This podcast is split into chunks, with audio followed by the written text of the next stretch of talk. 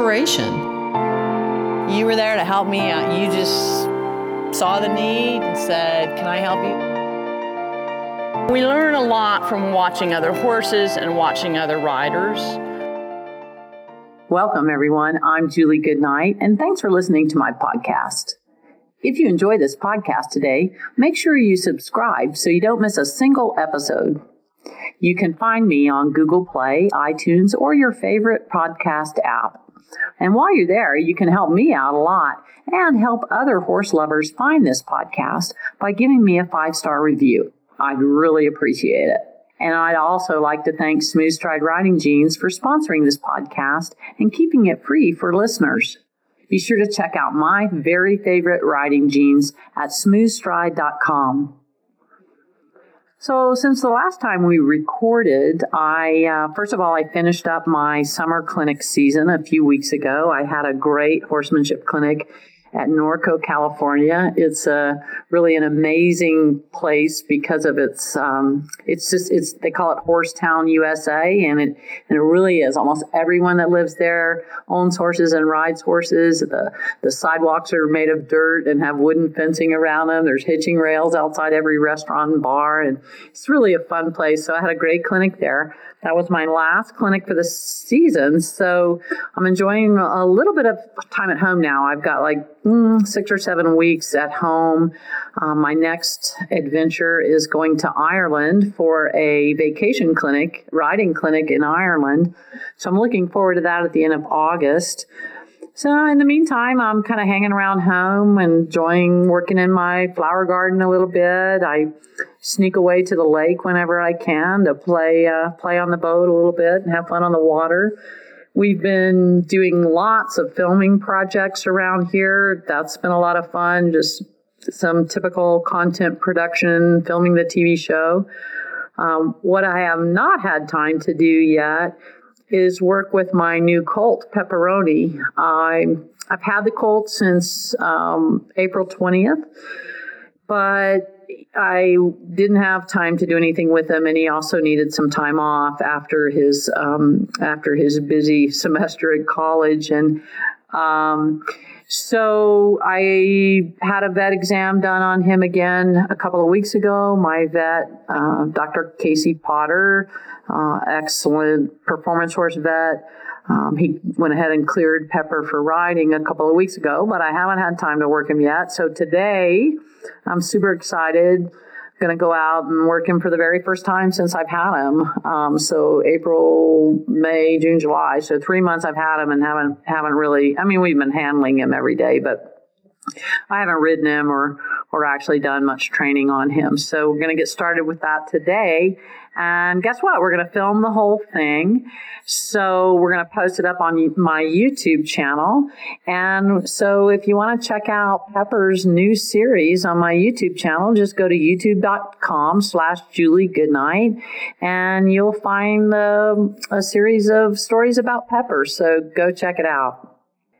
You know, we get a lot of questions from our listeners and from our social media outlets, and we try to compile the really uh, the best questions, the the questions that most people would be interested in hearing the answer to.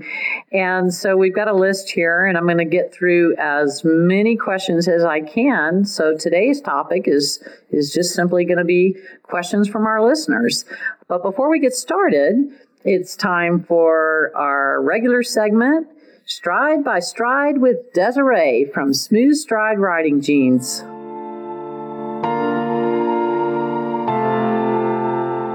Des, you and I are both riding instructors, and um, it it's, uh, sometimes gives you a different point of view. And I've been working most of my career with the Certified Horsemanship Association, and it's a nonprofit organization that promotes safety in horsemanship. Uh, it promotes safety and education in horsemanship and certifies riding instructors. And one thing that we always talk about in CHA is that an instructor should never enter the arena to teach a lesson without being dressed prepared to get on a horse. In other words, it is inappropriate for an instructor to walk into an arena to teach a lesson in flip-flops and shorts um, because she may well have to handle horses and because you and I are both riding instructors and, and teaching people uh, doing uh, sort of uh, more advanced things. We end up getting on on horses all the time, and so I can't really enter an arena without being prepared to ride a horse. Mm-hmm. And I never know whether it's going to be an English horse or a Western horse because I teach all disciplines all the time and, mm-hmm. um, what kind of saddle they're going to have. Um, and then also I may not be on the horse. And so I, I, one reason I became enamored of riding jeans, um, is, and smooth stride in particular, is because I want to have, when I'm on the ground in the middle of the arena, I want to be comfortable. I want to have a casual look. I might be moving poles or doing stuff like that where I'd rather have jeans on. But I've got to be able to crawl up on a horse at any minute um, without running and changing pants or putting half chaps on. Um, so I love that you you designed um, the jeans to to not only have a great look, casual look for jeans, but to be really functional once you crawl up on that horse. Yep, yep. When you're mounting, you don't want to have um, you know you know you want to have proper derriere coverage, and when you're working around the barn. But uh, yeah, they, they are specifically designed higher in the back for all sorts of bending work that we have to do around horses. Everything we do is leaning over and taking care, you know, of of of them. But um, but it's it's not just the uh, it's not just the high the good coverage in the back that I love about the pants. I love that it's cut lower in the front, so when you do put that foot up to get on a big horse, you put it in the stirrup, or you um, are bending over to pick up that ground pole, or you're, um, you know, riding that horse, bending at the waist to go over a jump or what have you. So, um, it is the whole waistband of the pant is actually a pretty intricate design. It appears to me. It's got uh, the waistband and hip area, the design features you put in there are pretty amazing. And um, one of the things I love is the lining of the waistband. Um, and I, I don't really know how it works. I just know it's super comfortable because not only the cut of being high in front and a little bit lower in the, I mean, sorry, high in the back and a little bit lower in the front, but also the lining of the waistband. Can you tell me a little bit about that? Sure, sure. Well, our waistband is contoured. Most waistbands are just one long strip that gets lopped off, and ours is a little bit different. Um, it's specially made to to follow the curves of a woman's body. Um, and the microsuede that is lining, that's used to line the waistband is what we use for the extended knee pat and the full seats, and it's very expensive. It's wash and dry dryable microsuede. It's made out of recycled plastic bottles, very eco-friendly. And uh, but we uh, Eric found uh, saw some of the uh, remnants from sewing on the floor, and that you know money on the floor. And he was looking at the pattern maker when they were making the samples, and he said, "Is can is there any way we could use these scraps?" And they both looked at each other and they thought, "Well, why don't we line the waistband with it?"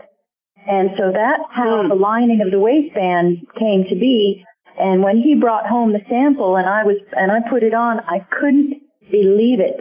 It was so soft and you know, the whole thing about these jeans are seamless comfort. So when you're in the tack for hours, you don't come back and you have one of those marks on your skin or itch from a seam that's irritating. And so, yeah, I'm so glad you like that because um, it was just part of the evolution of the new design, and and uh, very, very, very nice.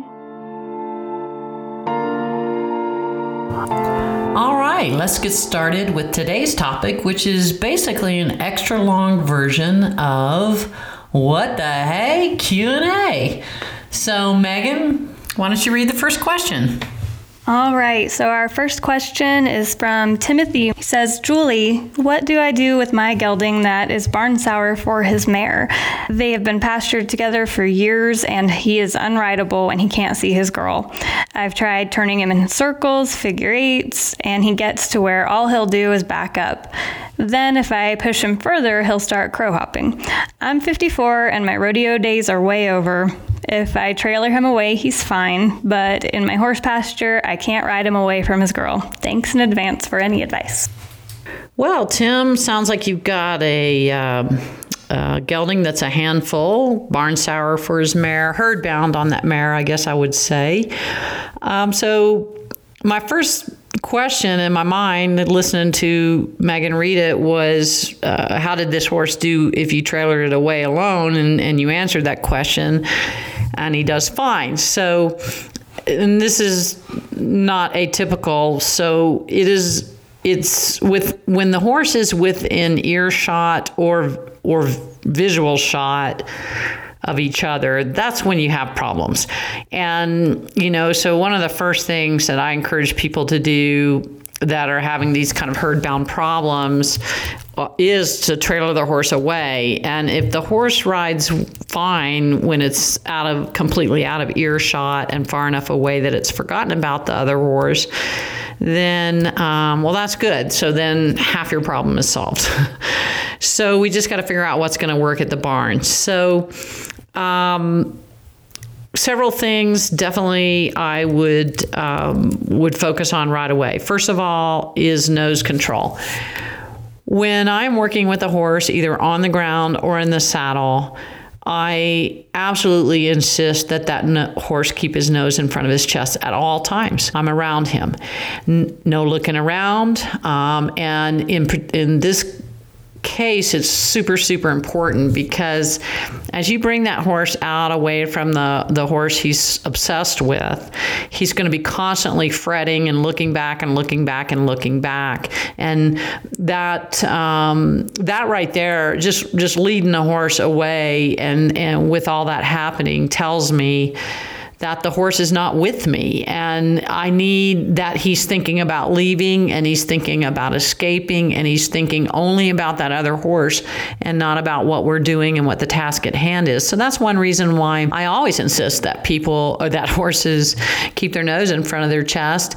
Um, whether I'm leading them, tying up, working with them, and grooming them, saddle them, and definitely while I'm riding them, that nose stays in front of the chest. Period. So I imagine uh, two parallel lines coming out from the points of shoulder of the horse. Those li- that would be about the width of the points of your shoulders, and to be fair, I'm perfectly fine with my horse moving his nose within those two lines. But as soon as he crosses that line, I correct him and scold him. So if I'm leading him, I would just bump the rope. If he moved the nose toward me, by the way, um, let's say I'm leading him from the left side and he turns his nose to the left towards me, I would really harshly scold him for that because not only is he doing the wrong thing by looking around and obsessing over this horse and thinking about leaving me, but he also moved into my space in a rude way in that moment. So um, I would I would correct even harsher if he turns his head to look in a direction that is towards me. Um, Um, but I, I, will work on that nose control for sure. And, you know, this applies to all horses in all circumstances. But when a horse is looking all around, they're looking for a way out of their current dilemma. And that current dilemma is having to be ridden by you. So if you will get really, really strict on when I'm handling you, once I put a halter on you and or once I'm riding you, your focus has to stay here with me and you can't look around. Once you rule out this as an option for a horse, they will they their focus will come back on you. Second of all, I think, I hate to tell you this, Tim, but I think you've been prolonging your own problem with the circling and, and figure eights that you do. So, what's happening is your horse has become so obsessed with this mare that he's basically refusing to be ridden. He's he's refusing to go anywhere. He's refusing to be obedient to the aids. And if you persist, he then starts threatening to buck you off. Um, so the problem is not how do I ride the through the crow hops. The you know the problem is what makes him think he has a say in, in when he gets to be ridden and when he doesn't. And so this this falls under the category of what I would call conditional obedience. I mean, you, you have a broke horse that's fine to ride in some situations, but there's some situations where he's just flat out refusing to do what you ask. And so I've, I've spent a lot of time thinking about this conditional obedience. I've in the past couple of years, I've spent a lot of time observing at clinics how often horses, um, people have a long-standing relationship with a horse that it, that has resulted in conditional obedience from the horse, and and by that I mean that the horse is willing to do so much, but there are some things he's unwilling to do, and then when you push him to do those things anyway he displays threatening behavior, so you quit asking him. At that point, you've taught the horse that his obedience is conditional and that you are unwilling to reinforce what you have asked of the horse um, it, when he displays threatening behavior. So, horses are clever animals. So now this horse knows that if if it's something he doesn't want to do enough badly, which in your case is um, leaving that mare, which in another person's case might be walking into the pond full of water, which in another person's case might be, oh, I don't know, anything, anything that you. Oh, I, I know one I just had at a clinic recently, a horse that, a very lazy horse that was willing to walk and trot but every time the rider asked the horse to canter, it would crow hop and threaten and refuse to move forward. So she just agreed not to ever ask the horse to canter. And that horse was fine with that. He said, "Okay, I'm willing to walk and trot if you're willing not to let ask me to canter." And so this really bothered me. So I said, "I'll canter that horse." So I got on the horse and she was actually a cute little horse, little pony, kind of a drafty pony, and uh, and um, I asked her to canter, and she bucked and kicked out. You know, she's lazy, so she only buck one time. But uh, every time I asked her to canter, she'd buck, and then she got mad about it, so she bucked a little harder. And, and it was never breaking breaking to bucking type of thing. It would be one kick out, and then and then she'd stop. So I could, I never did. I got her like three strides of canter and one time, and after many, many times of trying, and I just decided to quit right there because it was like a 20 something year old mare. But um, so that's what I would call conditional obedience. The horse is, is only obedient when he basically wants to be. So that's a problem, and we have to go back, way back to the most fundamental part of this horse's training and figure out what makes him think it's optional. What makes him think sometimes he has to behave and be obedient, and sometimes it's okay to throw a temper tantrum. So I would be looking for little things like that horse looking around, like that horse um, not going the speed or direction you asked him to, like that horse. Eh, if you have to hold the horse in a speed or hold the horse in a direction, that's a horse that's threatening disobedience. So we got to go back in this horse's training and figure out why he has that misconception that his behavior is optional.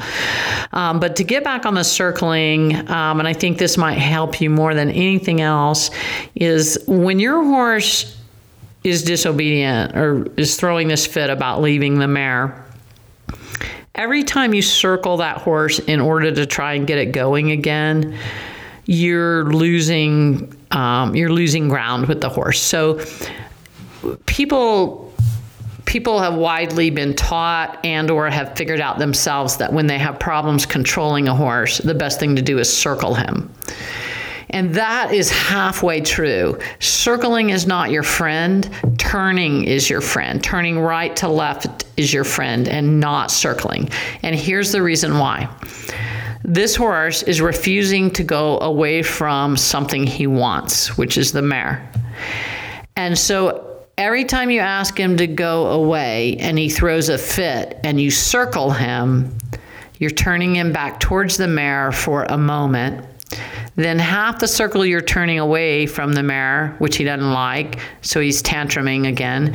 So half the circle you're turning him back towards the mare, which he wants, so he thinks he's being rewarded, and then half the circle you're turning away, which is a fight, and then half the circle you're rewarding him. So circling does not work, and not only is it not going to fix the problem, it's actually prolonging and making the problem worse because to him, it feels like every time he starts to throw a tantrum, you turn him back towards the mare. It doesn't compute to him that you then turn him away again because it doesn't matter. He already knows the answer. He throws a fit and you turn him back towards the mare again. So if instead of circling and figure eight, if, if instead you would turn, make a uh, a 180 degree turn left, followed by a 180 degree turn right and left and right and left in such a way that every time you turned, you were turning away from that mare, um, then you might actually get somewhere with this horse. So I would also, just a, a couple of more things to throw out there if this horse is going to throw a tantrum, I would just work the the snot out of that horse right there by the barn. Um, as I was doing these turns, I would make him do it at a trot, and I would do it long enough and hard enough to where he was breathing very heavily and, and really wishing we could stop. And then I would bring him to a walk and let him walk away from the horse. As soon as he started throwing the fit again, I'd start working him hard. As soon as he relaxed, I'd let him walk and walk away from the mare. And let him rest, let him find rest, and let him find oxygen farther and farther from that mare. Let him find hard, unpleasant work um, when he's obsessing on that mare or when he's close to the barn. And if you, I, I think, Tim, if you if you put all of those things into play, um, hopefully you can make some progress on that horse so that um, you have the same level of expectations of your horse at home that you know the horse is capable of away from home.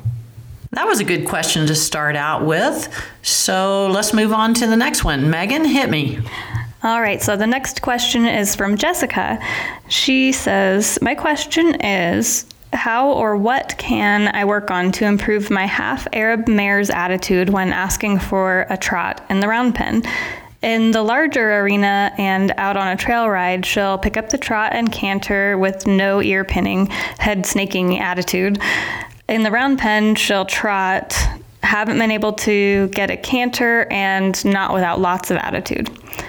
On the ground, I can point and she'll go off at a walk. When I kiss once, she'll pick up the trot, and kissing twice or a cluck, and she'll go smoothly right into the canter. Jessica, if I had you on the phone, I'd probably ask a couple of questions because your your question as written is a little bit confusing.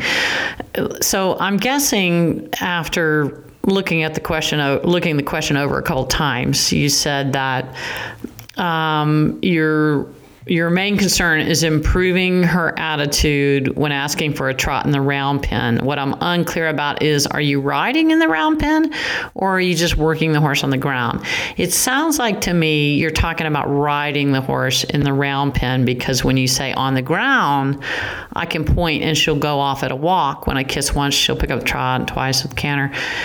Um, so so, so, so some of this is curious to me. So it sounds like in the larger arena or out on the trail ride, she'll pick up the trot and canter just fine. So obviously you're riding this horse, and apparently with with less problems than in the round pen, you're riding the horse in the larger arena and out on the trail. So my first question would be, why are you even riding this horse in the round pen?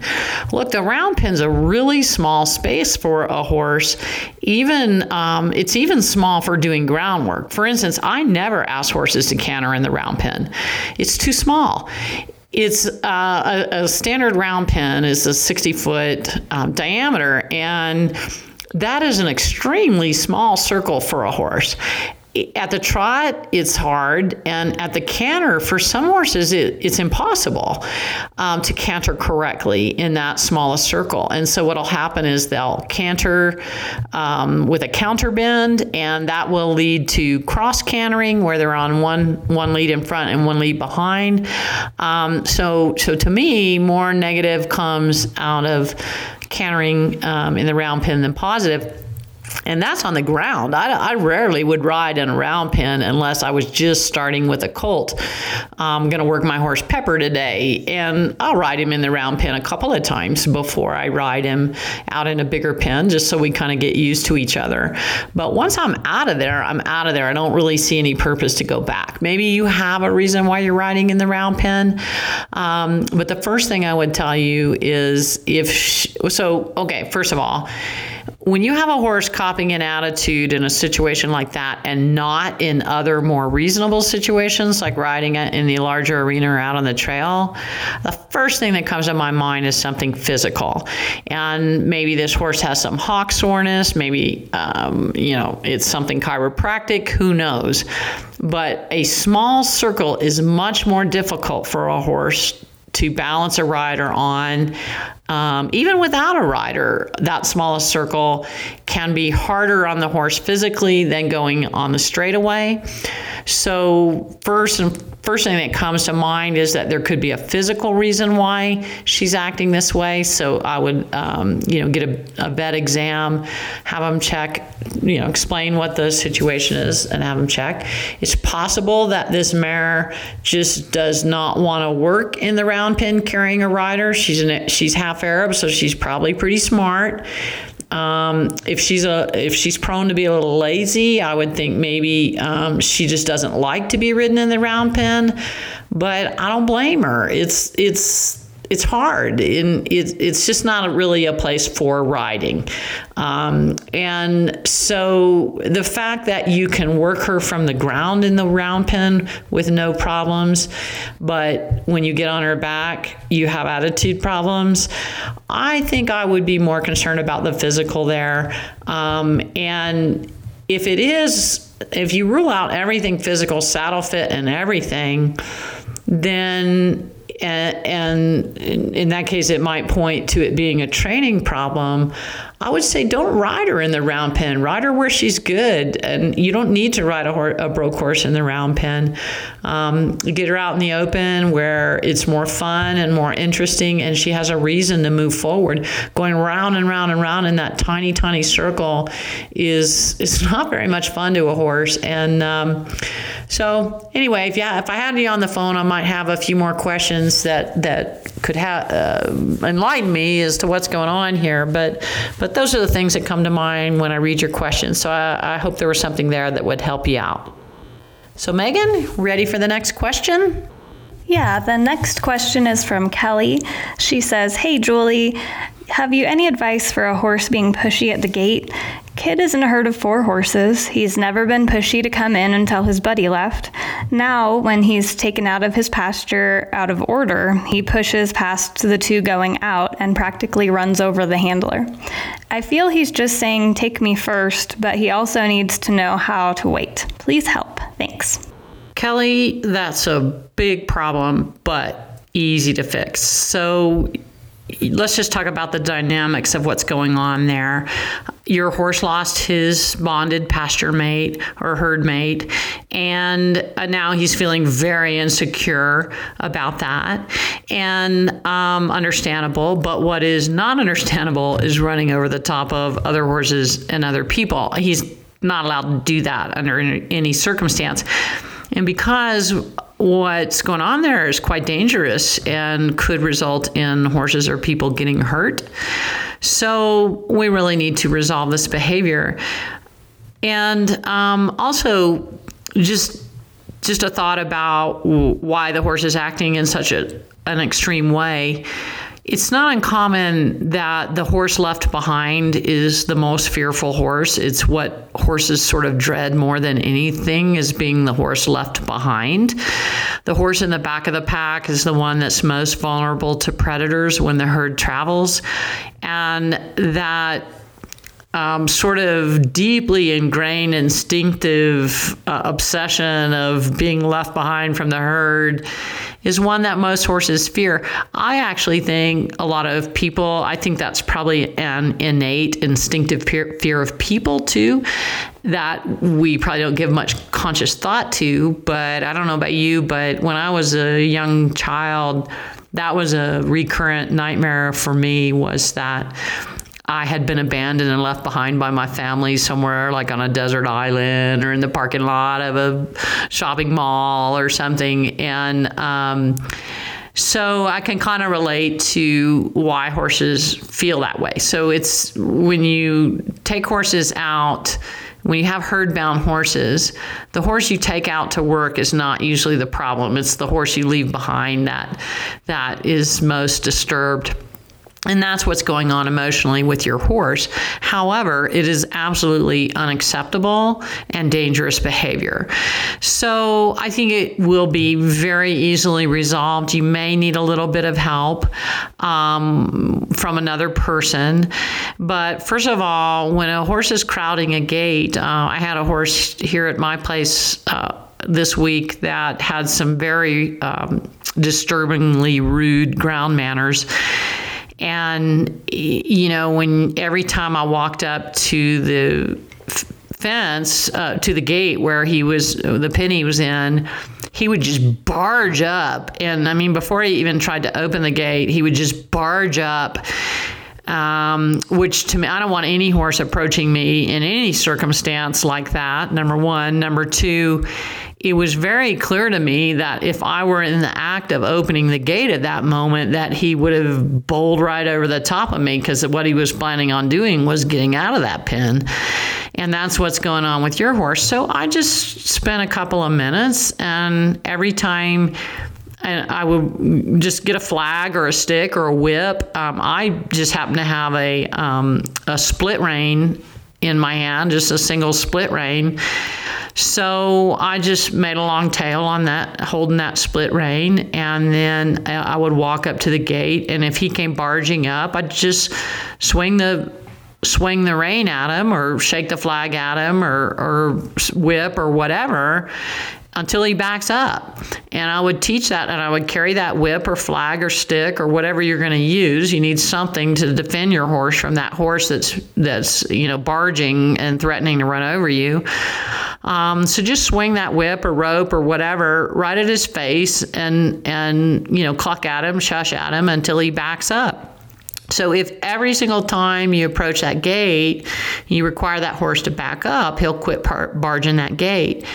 Now, in your case, this is occurring when two other horses are being let out, and so he's he's really having a panic attack about being left in there. So I think that you're going to have to stage something. I mean, I don't know enough about your situation to know how you're going to do this, but get a flag or a whip and set this thing up. You might, you know, make it easier on yourself and and tie one of those horses up somewhere and then just start with somebody leads one horse out the gate. And you take your flag and your whip and you teach that horse he's not allowed to approach the approach the gate when another horse is being let out. You make him you know chase him away scold him, tell him no. Um, but just you need to break that cycle. You need to teach him he's not allowed to do that. For a while, who's ever taken those horses out probably needs to carry a flag or a stick, and they just need to take the extra moment it takes to make sure everyone's positioned safely so that when you open the gate and lead out, that horse can't charge over the top of you. So I think this is a perfectly manageable problem. I'd be looking for other areas in this horse's behavior where he was moving into my space and thinking he could actually come over the top of me. I, I would say that's probably reflected elsewhere in this horse's ground manners. Um, but I think it's perfect, perfectly manageable, but you're just going to have to get smart, um, use a flag or a stick, and, and back this horse up every time he even thinks about um, coming close to you in a situation like that. I think we have time for a couple more questions. So, Megan, what's next? All right, so the next one is from Fiona. She says, I normally use a rope halter to trailer, but it's tied to a quick release. Is this still safe? Fiona, I think that is perfectly safe since you are connected to a quick release. And I'll just give you a couple of comments, just kind of in the way of food for thought. I prefer not to use a rope halter when trailering my horse. If I'm just going, you know, a mile or two down the road to hop out and go on a trail ride, I probably would would just put him in there in a rope halter and not think anything about it. But if I'm traveling long distances, and my horse is going to be in the trailer for a while. I want him to be as comfortable as possible. As your horse rides along in a bumpy trailer, he's going to be occasionally losing his balance and possibly leaning against that rope. And, you know, the rope halter is just going to put a little more pressure on him than is going to be comfortable. And so, in the trailer, when I know my horse might be leaning on that halter a little bit, I like to use a, a flat webbing halter, either a leather halter or a nylon ha- flat halter. And also, I think it's you know, a good idea to have a halter that breaks when you're trailering. A rope halter, at least it, not if it's a well made quality rope halter, is not going to break. If your horse should get into trouble in the trailer, if um, heaven forbid you should have a wreck and you need to extricate or evacuate that horse from the trailer or the horse falls down in the trailer, I prefer to have a a halter that actually breaks in that in that situation. So the good news is almost anything other than a rope halter will break, and so um, the flat nylon halters and even leather halters generally are not strong enough to hold up to the weight of a horse, or the hardware in those halters isn't strong enough to hold up to the weight of a horse. So um, most of those halters will break. There are actually specific halters made to be breakaways in the trailer, and they have a leather crown piece that buckles on both sides.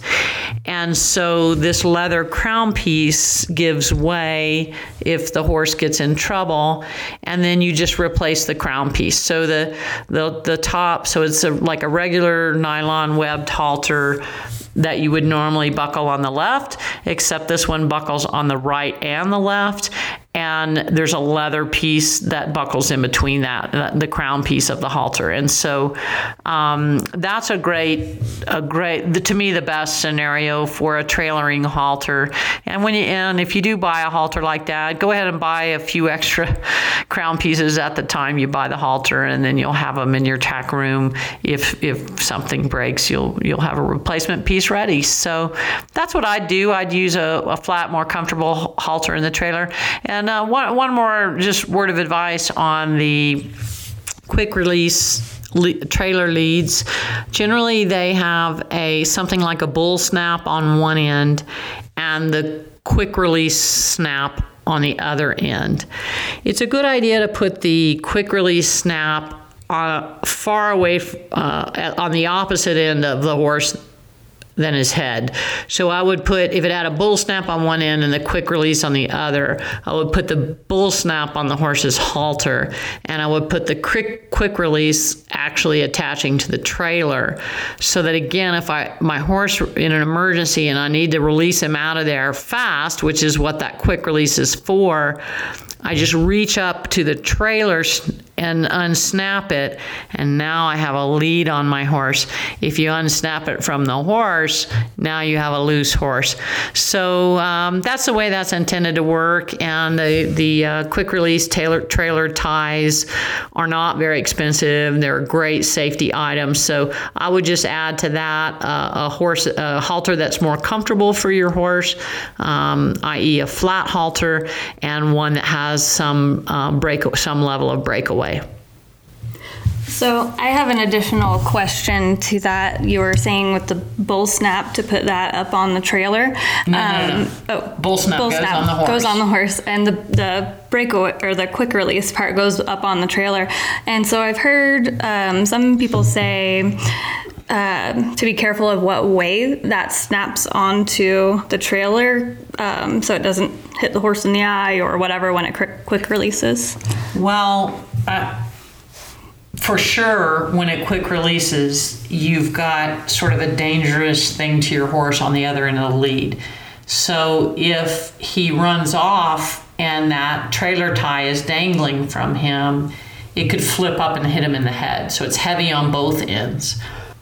So it may be that, I mean, I would certainly test it out on your trailer. Every trailer is so different and where you're actually going to be clicking it to. Um, but I would definitely look at which way it'll, it'll, you know, it'll clamp down one way or the other. So I would look at which way I was going to put it in and how it would release um, and come come down away from the horse's head versus release and pop towards the horse's head. But once that once you have activated that quick release, if it's now dangling from your horse and he shakes or throws his head, it's going to come up and hit him in the head. So that's that's a potential problem. All right, Julie. So we have one final question, and it is a question that many, many, many people ask all the time. They really want to know where did you get your boots? well, I certainly do get that question a lot, and I'll say right up front, I have no relationship with this company at all, and uh, but I think they probably owe me a free pair of boots by now because I, so many people have asked me where did I get my riding boots. So they are made by Rios of Mercedes. They're handmade in Texas. Um, so that's Rios, R I O S, and they are made specifically for riders. Um, they're they're sort of associated with high performance riding. So the reiners and the cutters and the cow horse competitors really love these boots. They've got some really great, great features. Um, definitely my favorite pair of riding boots. They were not cheap. They were, I think I paid six or seven hundred dollars for the boots I have now. But you know what? I wouldn't. Um, I wouldn't take ten pairs of cheaper boots and trade for these this one pair of boots. They're so awesome. They're so comfortable and they're so uh, perfect for riding.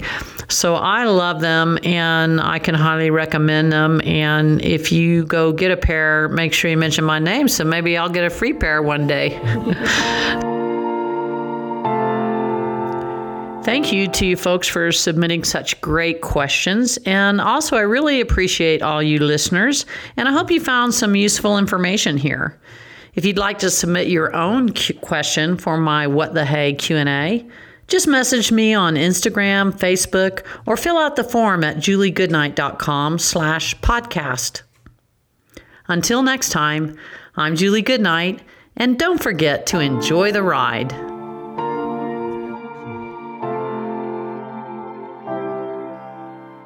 Thank you to Smooth Stride Riding Jeans for sponsoring this podcast. They make it possible for you to listen for free. Be sure to visit juliegoodnight.com slash academy for more in-depth training advice. If you enjoyed this podcast, I'd really appreciate your good review on iTunes so more horse lovers just like you can find my podcast. Thanks for listening, and don't forget to enjoy the ride.